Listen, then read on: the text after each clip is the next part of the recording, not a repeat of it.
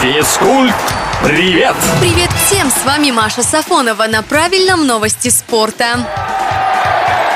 Стали известны соперники российских футболистов в третьем розыгрыше Лиги наций. Турнир придумали в качестве замены товарищеским матчем, чтобы команды проводили официальные встречи с равным по силе соперником. Наша сборная в следующем году сыграет во второй группе дивизиона «Б» и выйдет на матчи с Израилем, Албанией и Исландией. Групповой этап соревнований стартует в июне. Точные даты игр наших парней пока неизвестны.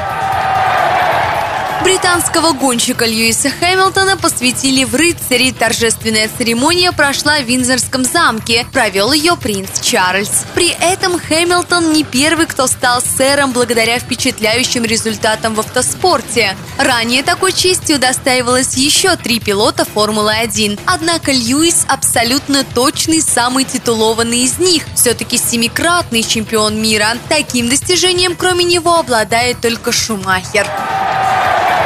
Впервые в истории церемония открытия летней Олимпиады пройдет вне стадиона. Удивить мир решили французы. Игры в Париже откроют на реке Сене. Делегации стран посадят на лодки и отправят по течению. Зрители будут приветствовать спортсменов на набережной, а на мостах, что встретятся по маршруту, устроят всевозможные зрелища. Проплыв 6 километров, команды сойдут у площади Тракадера, где пройдет финальная часть шоу и все официальные церемонии. Что из из этого выйдет, увидим в июле 2024 -го.